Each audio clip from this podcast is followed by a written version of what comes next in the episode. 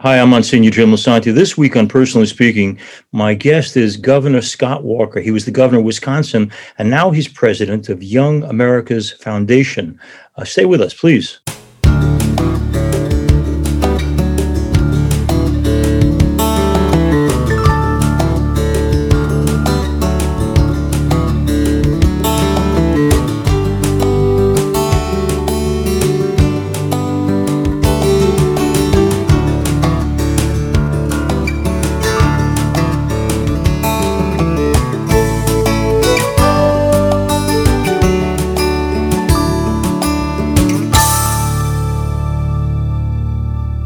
Hello and welcome to Personally Speaking. I'm your host, Monsignor Jim Lisante.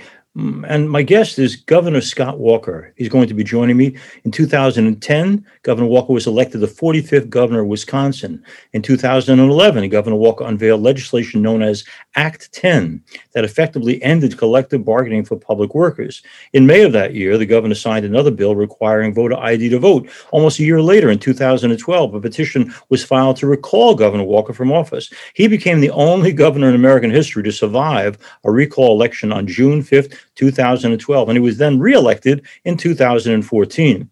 In February of 2021, Governor Walker became president of the Young America's Foundation. The vision of the Young America Foundation is to show generations of young people how conservative ideals work. Governor Walker would like the Young America's Foundation to reach every college in the country, pushing back against political correctness and cancel culture initiatives on campuses right now. Governor Walker spoke about censorship from big tech and liberal professors and mass media and their efforts to cancel conservative thought at the Conservative Political Action Conference, CPAC, in February this year. The Long Game is what it's called. It's a new initiative just launched by Governor Walker and the Young America's Foundation with the goal of bringing America's founding principles back into education and culture. Governor Walker is married since 1993 to Tonette, and together they have two adult sons. He's here with us today to talk about his life, his family, the values, the faith that he wants other people exposed to as well. Joining me now, I'm so pleased to welcome, to personally speaking, Governor Scott Walker. Governor Walker, thanks for coming on our program. Let me begin with something that has nothing to do with your new job. We'll come back to that. I'm always intrigued by people and their uh, the decisions in life for who they're going to share their life with. This wonderful woman you've been married to since the 1990s, why did you pick her to be your partner for life? I knew the night I met her. Uh, my very first date was May uh, May first, nineteen ninety two, and uh, I knew that night that uh, God had told me this was who I was going to marry. It took her a few months longer, but uh, eventually we we met on May first, uh, engaged on August 20th, married on February 6th. So how about that for a quick courtship? Wow, you're not kidding. Some people I know uh, come to my church, they're dating 10 years. I'm like, fall off the fence already. Now, Governor, but what was it about Tonette that made you think uh, this is the one? Oh, we, you know, the first night uh, we went on a date, we actually met a week before, but didn't talk. Uh, my friend and I uh, were out to dinner at a uh, barbecue place my uh, now wife, but uh, then someone I didn't know, Tonette, was out with a, a roommate of hers at the time. Uh, we both were watching karaoke after dinner and just made a connection. And of all things, the guy I was with said, "Well, go talk to her." I said, "I didn't come here to go on a, a date," uh, uh, but so I left a, a, note on a napkin that said, um, "You know, I've got to leave early to go get up early for work tomorrow." But wrote my name and my number she said, you know, her generation never would have called a guy back, but she did. went on a date that first night. We just knew uh, she was a widow at the time, uh, uh, was a few years older than I am, but uh, just knew. And, and, our firstborn, you know, we were married in '93. Our firstborn Matthew came in '94. We purposely picked the name Matthew because, of course, in Hebrew, uh, Matthew or Matan means a gift from Yahweh, a gift from God, right. and that was because she didn't know she'd have be married again, let alone have children, and so that's why uh, Matthew, our firstborn, is our gift from God. And then we were blessed again the second year with our son Alex. I wanted to ask you, Governor, do you and your wife have any insight? Because uh, parents and grandparents watch a show like this, listen to a show like this. Any, any insights into is there a right or wrong way to try to pass on the faith that you have and you treasure to these sons that you love? Sure, it's live it. Uh, the best thing. My dad was a minister, but my my uh, he used to say uh, that uh, you know the best way to live your fi- life was on Monday through Saturday. That it wasn't just being a Christian on Sunday. Uh, that you have to live it uh, all week long, all the time. And I think in many ways, even though my dad was a minister, my mother was just as much of an influence uh, on my faith as my father was, not because they preached it, but because they lived it. Uh, not only in how they treated each other, which mm-hmm. in of itself is incredibly important, particularly for your children as they someday think about getting married, uh, but also in how they treated other people. Uh, probably the most important thing I say, not only as a family, but with most of the problems we face in society today, boils down to one word respect. If yeah, you respect yeah. people, I mean, it's exactly what the Bible tells us not only to love the Lord your God with all your heart and all your soul and all your mind, but also mm-hmm. to mm-hmm. love your neighbor as yourself. If we taught each other and lived by respect, all these other problems we deal with, I think, would be largely non existent. We're here talking to Governor Walker. Governor, um, you know, back, I grew up in the time when in high school and college, uh, during the years of the Vietnam War. And I mention that to you because in my college, what they did was they had uh, uh, people from the American Legion to talk on behalf of the war. And we had people like Father Daniel Berrigan, the Jesuit peace activist, to talk against the war. My point is, as students, we had access to both points of view. I know one of the purposes of your new work will be to make the world balanced again. But what happened that campuses around the country have lost perspective about the importance of two points of view, not just one? Well, it's really shifted. You're right, and it. I think uh, for those who have a more liberal point of view, it goes all the way back to Saul Alinsky, starting in the '60s when all that was happening. You're talking about, but with a long-term plan.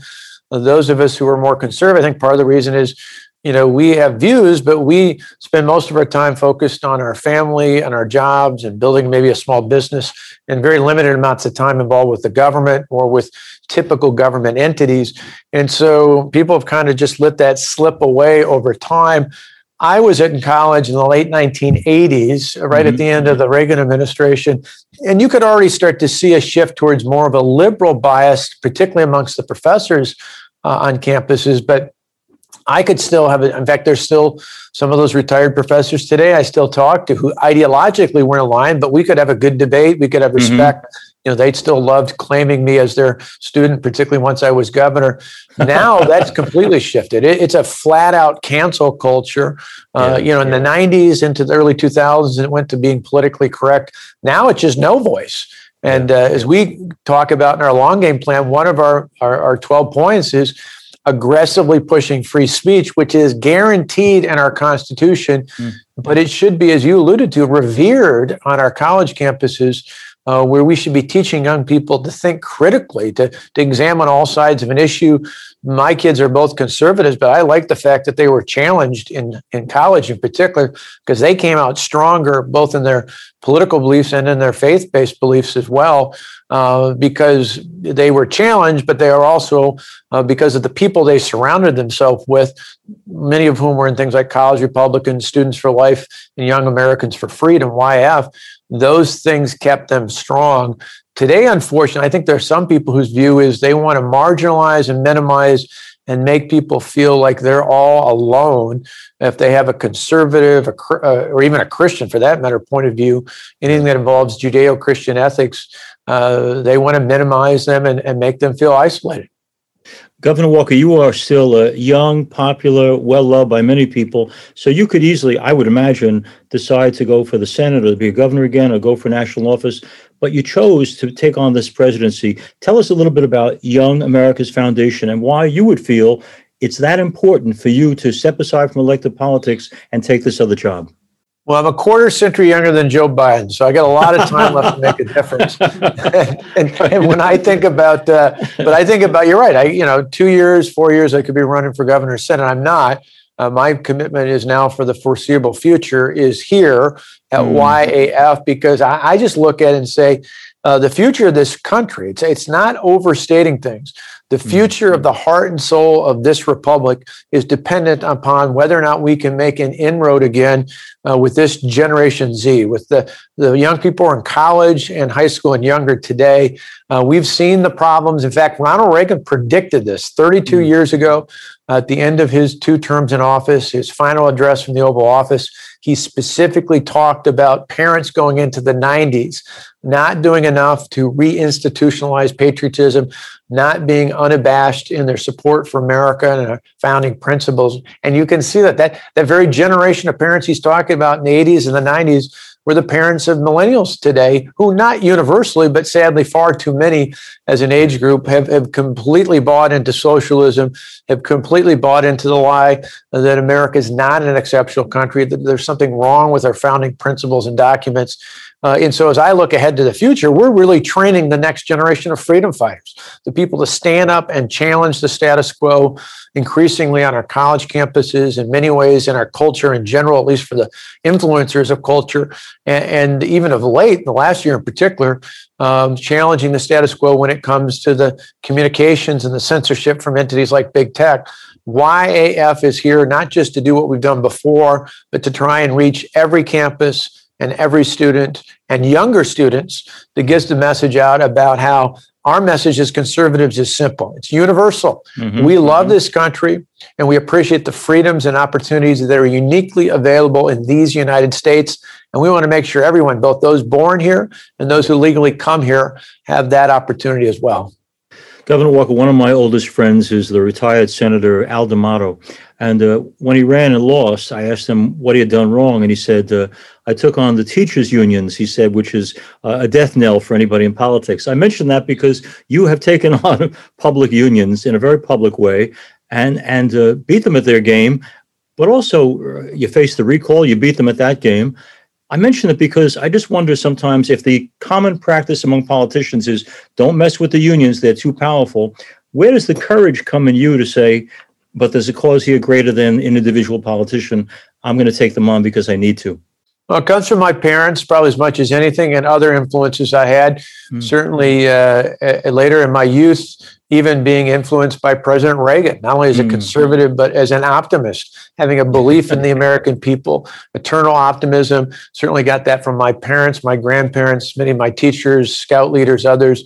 But we were mm. just taught, uh, and I think most of us are taught, you know, to, to be bold in standing up for what is right and what's just. And what we knew in Wisconsin when we came in, we faced an economic and a fiscal crisis we knew we had to make decisions that were more than just duct taping things. We knew we had to think more about the next generation than about the next election.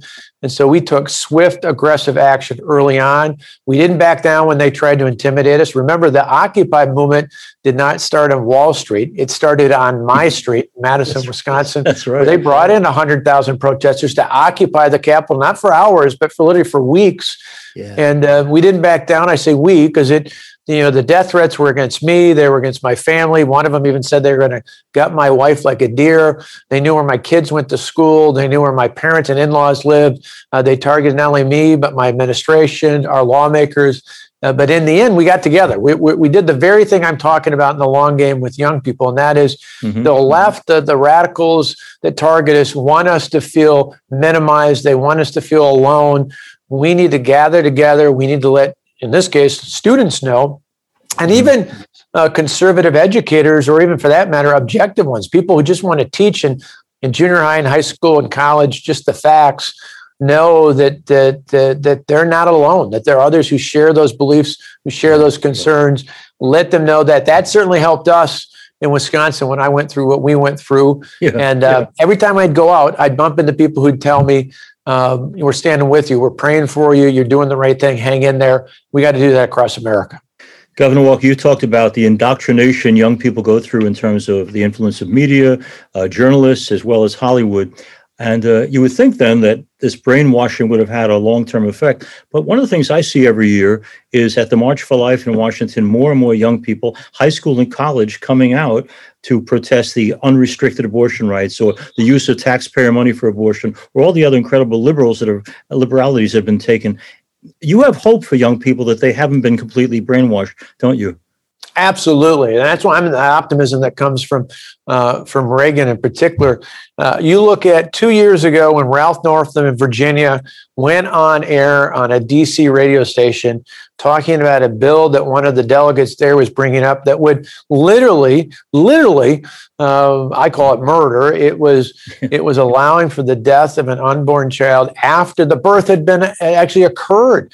Uh, mm-hmm. he, the, the, amazing thing about Northam, now he's governor. This guy's a doctor, a trained doctor, and he was talking about how the baby would be born, uh, the child would be set aside, and then the doctor and the family would determine what to do next if you waited three hours and went home uh, in Virginia and any other state, that would be considered homicide. But yet right. they were talking about something that might actually be lawful in the Commonwealth of Virginia. What, why that ties into your question is what we saw in the months that followed were a series of polls across America that showed the two biggest groups that moved more towards the pro-life position mm-hmm. after that that talk and that story had, had been pushed out there were one self-identified Democrat voters because no matter whether you're a Democrat or not, that's just unbelievably uh, repulsive to think about something like that happening after a baby has even been born. But secondly, specifically young people, there was a dramatic shift uh, for young people uh, against a position of, of wide open legalized abortion even after birth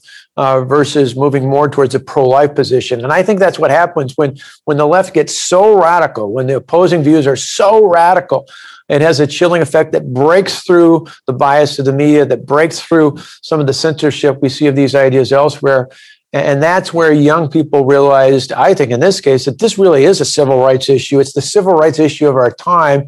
And uh, we, as conservatives, need to not back down. We need to be engaged in these fights and speak the truth, not be intimidated by the media or anybody else about using language that is clear as to what's at stake. In this case, it's an unborn uh, life, or, or even in the worst case scenario, it's not even unborn. It's yes. it's the early stages of birth uh, that's being at risk. So I have hope not just in that issue, but on others like that. That when people, when we burst through with the facts, uh, which is part of our long game approach. Mm-hmm. The facts are on our side.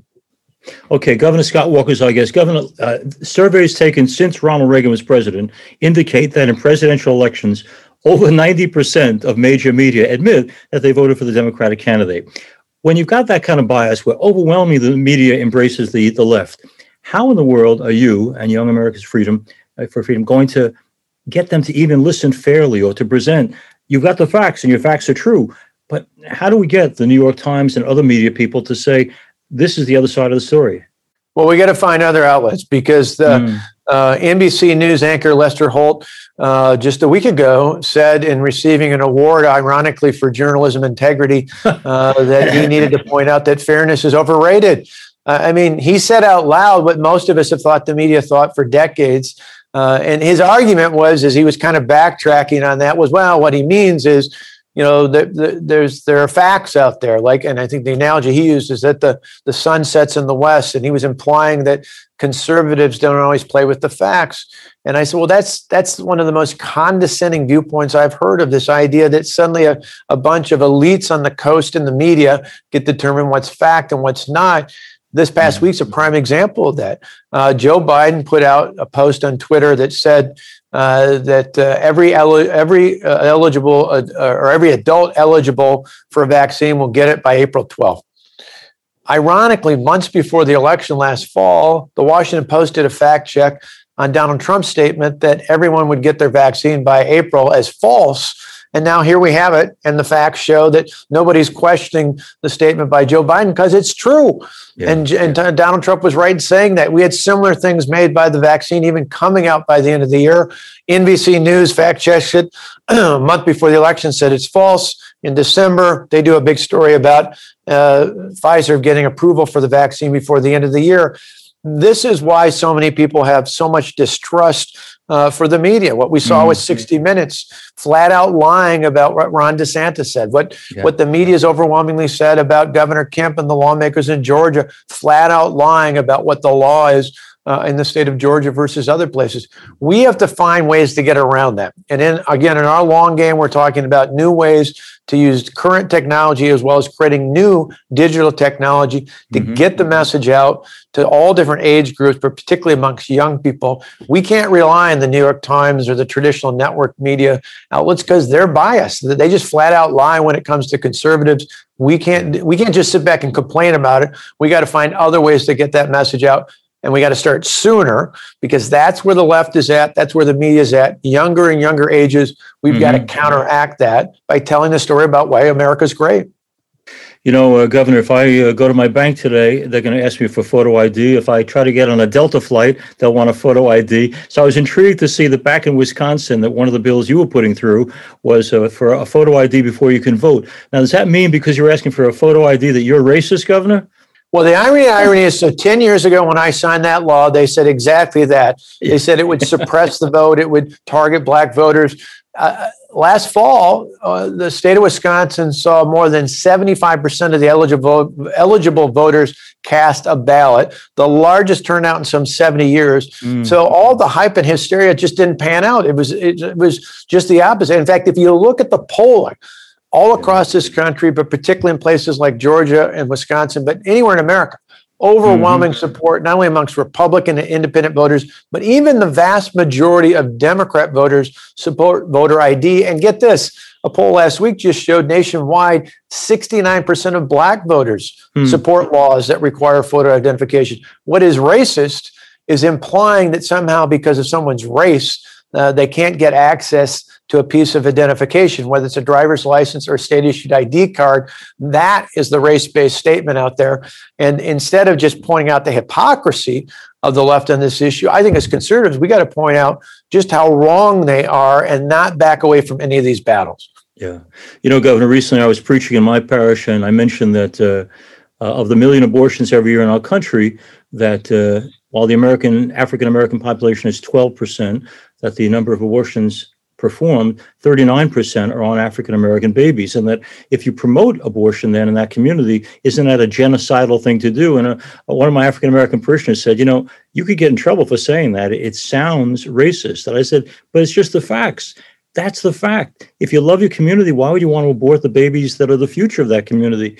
But even facts don't seem to matter so much anymore. Let me ask you, Governor, for the sake of those who are listening. Well, that's why we can't back down, though. I, I just added that's why we can't back down. In New York City last year, there were more abortions than live births yes. amongst African American babies. That in itself should send shivers down anyone's back. And it shows you people like Margaret Sanger and others were targeting uh, Black communities to push things that they did with Planned Parenthood. People should be outraged about that instead of defending it. Yeah, and and very frankly, it's embarrassing to a guy like me that you know we haven't had a Catholic president since John Kennedy, and this one is uh, in some ways outshining Barack Obama in terms of being the most militantly pro-abortion guy. I don't know, quite frankly, how he, he manages to live with himself, uh, thinking that he's a good Catholic. You can't be a good Catholic and not remember the Jesus who said, "Woe to him who hurts the little ones." Better a millstone should be tied around his neck. So I, I wish uh, the president would give that some rethought. For the people watching, listening to a show like this, Governor, who may not even be familiar yeah. about this Young America's Foundation, how do they get more information on you and what you're doing and, the whole movement? Yeah, we train the next generation of America's freedom fighters. It's real simple. Our website is yaf.org. In fact, if you want a free copy, we'll mail out to you today of our long game plan. Go to yaf.org slash long game. Uh, we'll get you a copy. We'll tell what we're doing. And more importantly, what we plan on doing. We're on over half of all the campuses in America today, but we want to be on all 4,000. We want to reach a million more students, but we know more than just campuses and colleges and universities. We got to be in high school and junior high. And yes, in many cases, as early as elementary school, we got to be supporting parents to counter all the radical indoctrination uh, that many on the left are trying to get them and to counter the lies about things like we were just talking about uh, the mm-hmm. fundamental right to life, preserving the sanctity of life. That's just one of the many issues that we're engaged with with our students. Governor, you mentioned before the Judeo-Christian tradition. Many of the parents in my parish, grandparents too, will say, "I'm I'm worried because while my kids went off to college, kind of believing they're coming back with their beliefs all shaken. They're being told that their their faith is a myth. Uh, that, that they've lost their way. They're losing their religion. do you have any ideas on what parents can and should do to make sure that going to college doesn't mean surrendering the faith? Well, in addition to support that parents and grandparents can give as a family, one of the best pieces of advice, not only for YAF, but for in general, uh, my kids, just as I was when I went to college, you know, beyond groups like YAF and College Republicans, I, I was actively involved in Students for Life. Students for mm-hmm. Life chapters are some of our biggest partners on campuses all across America.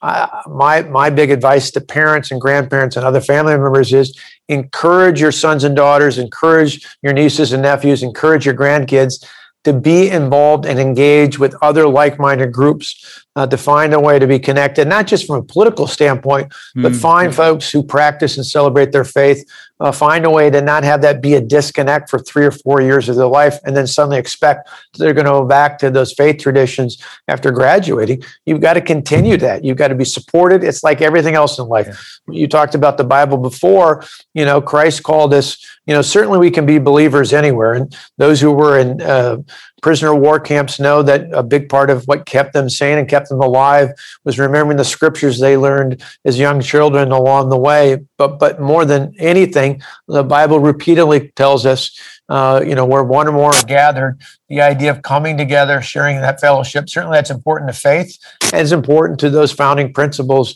uh, that in, include the protection of free expression of our religious beliefs. I want to thank Governor Scott for being with us. Governor Walker is a man of great courage, a man of tenacity who believes what he believes, doesn't compromise. And I just love guys who go into politics who say, This is who I am, this is what I believe, take me. And, uh, you know, you reminded me, Governor, years ago, uh, Congressman Peter King, I was with in a synagogue, and he said, You know, wow. you and you and I agree, he said, on most of everything. He said, but I'm pro life and I'm not changing. And if that's a problem for you, then you might as well skip my talk now and go home. But if you're willing to listen to a guy who has a different perspective and is going to hold fast to the things he values, then we can talk. And that's the kind of person you are. You know who you are. You, you believe firmly. You're willing to dialogue. And, and boy, do we need more of that on campus and around the country and in the media. Keep on keeping on. And you said before that people were praying for uh, Vice President Pence. And I think they're praying for you, Governor Walker, too, because you've got a great job to do. And I'm so glad you're stepping into this leadership role. For our listeners and watchers, one more time, YAF, how do they find out more? yaf.org slash long game. We'll send you absolutely free a copy. We'll mail it right to your home today. We'd love to have you join us in this, not just this battle, but really mm-hmm. this war for the heart and soul of our republic. We can get it done and we must get it done. So please join us. Thank you. Thank you, Governor Walker. Thank you so much. As we end today's program, I want to thank you all for being with us. I ask you to write to me if you want to at personally speaking podcast at gmail.com. To listen to our Personally Speaking podcast with some of our most recent shows, please go onto YouTube and search under Personally Speaking with Monsignor Jim Lisante, and don't forget to click like and subscribe. Personally Speaking is also available as a podcast on Personally Speaking Podcast Podcast.buzzsprout.com. You can also listen to past episodes by going on www.closeencountertv.com and clicking on the radio button at the top of the page. Additionally, personally speaking, episodes are on my parish website, which is www.ollmp.org on the homepage. Personally Speaking is also on Facebook at Personally Speaking with Monsignor Jim Lisante. Thanks so much for being with us. We look forward to being with you again on Personally Speaking. I'm privileged to serve as host and executive producer of Personally Speaking. Our producer is Lisa Jandovitz. Thanks so much for joining us. We'll be with you again next time on Personally Speaking.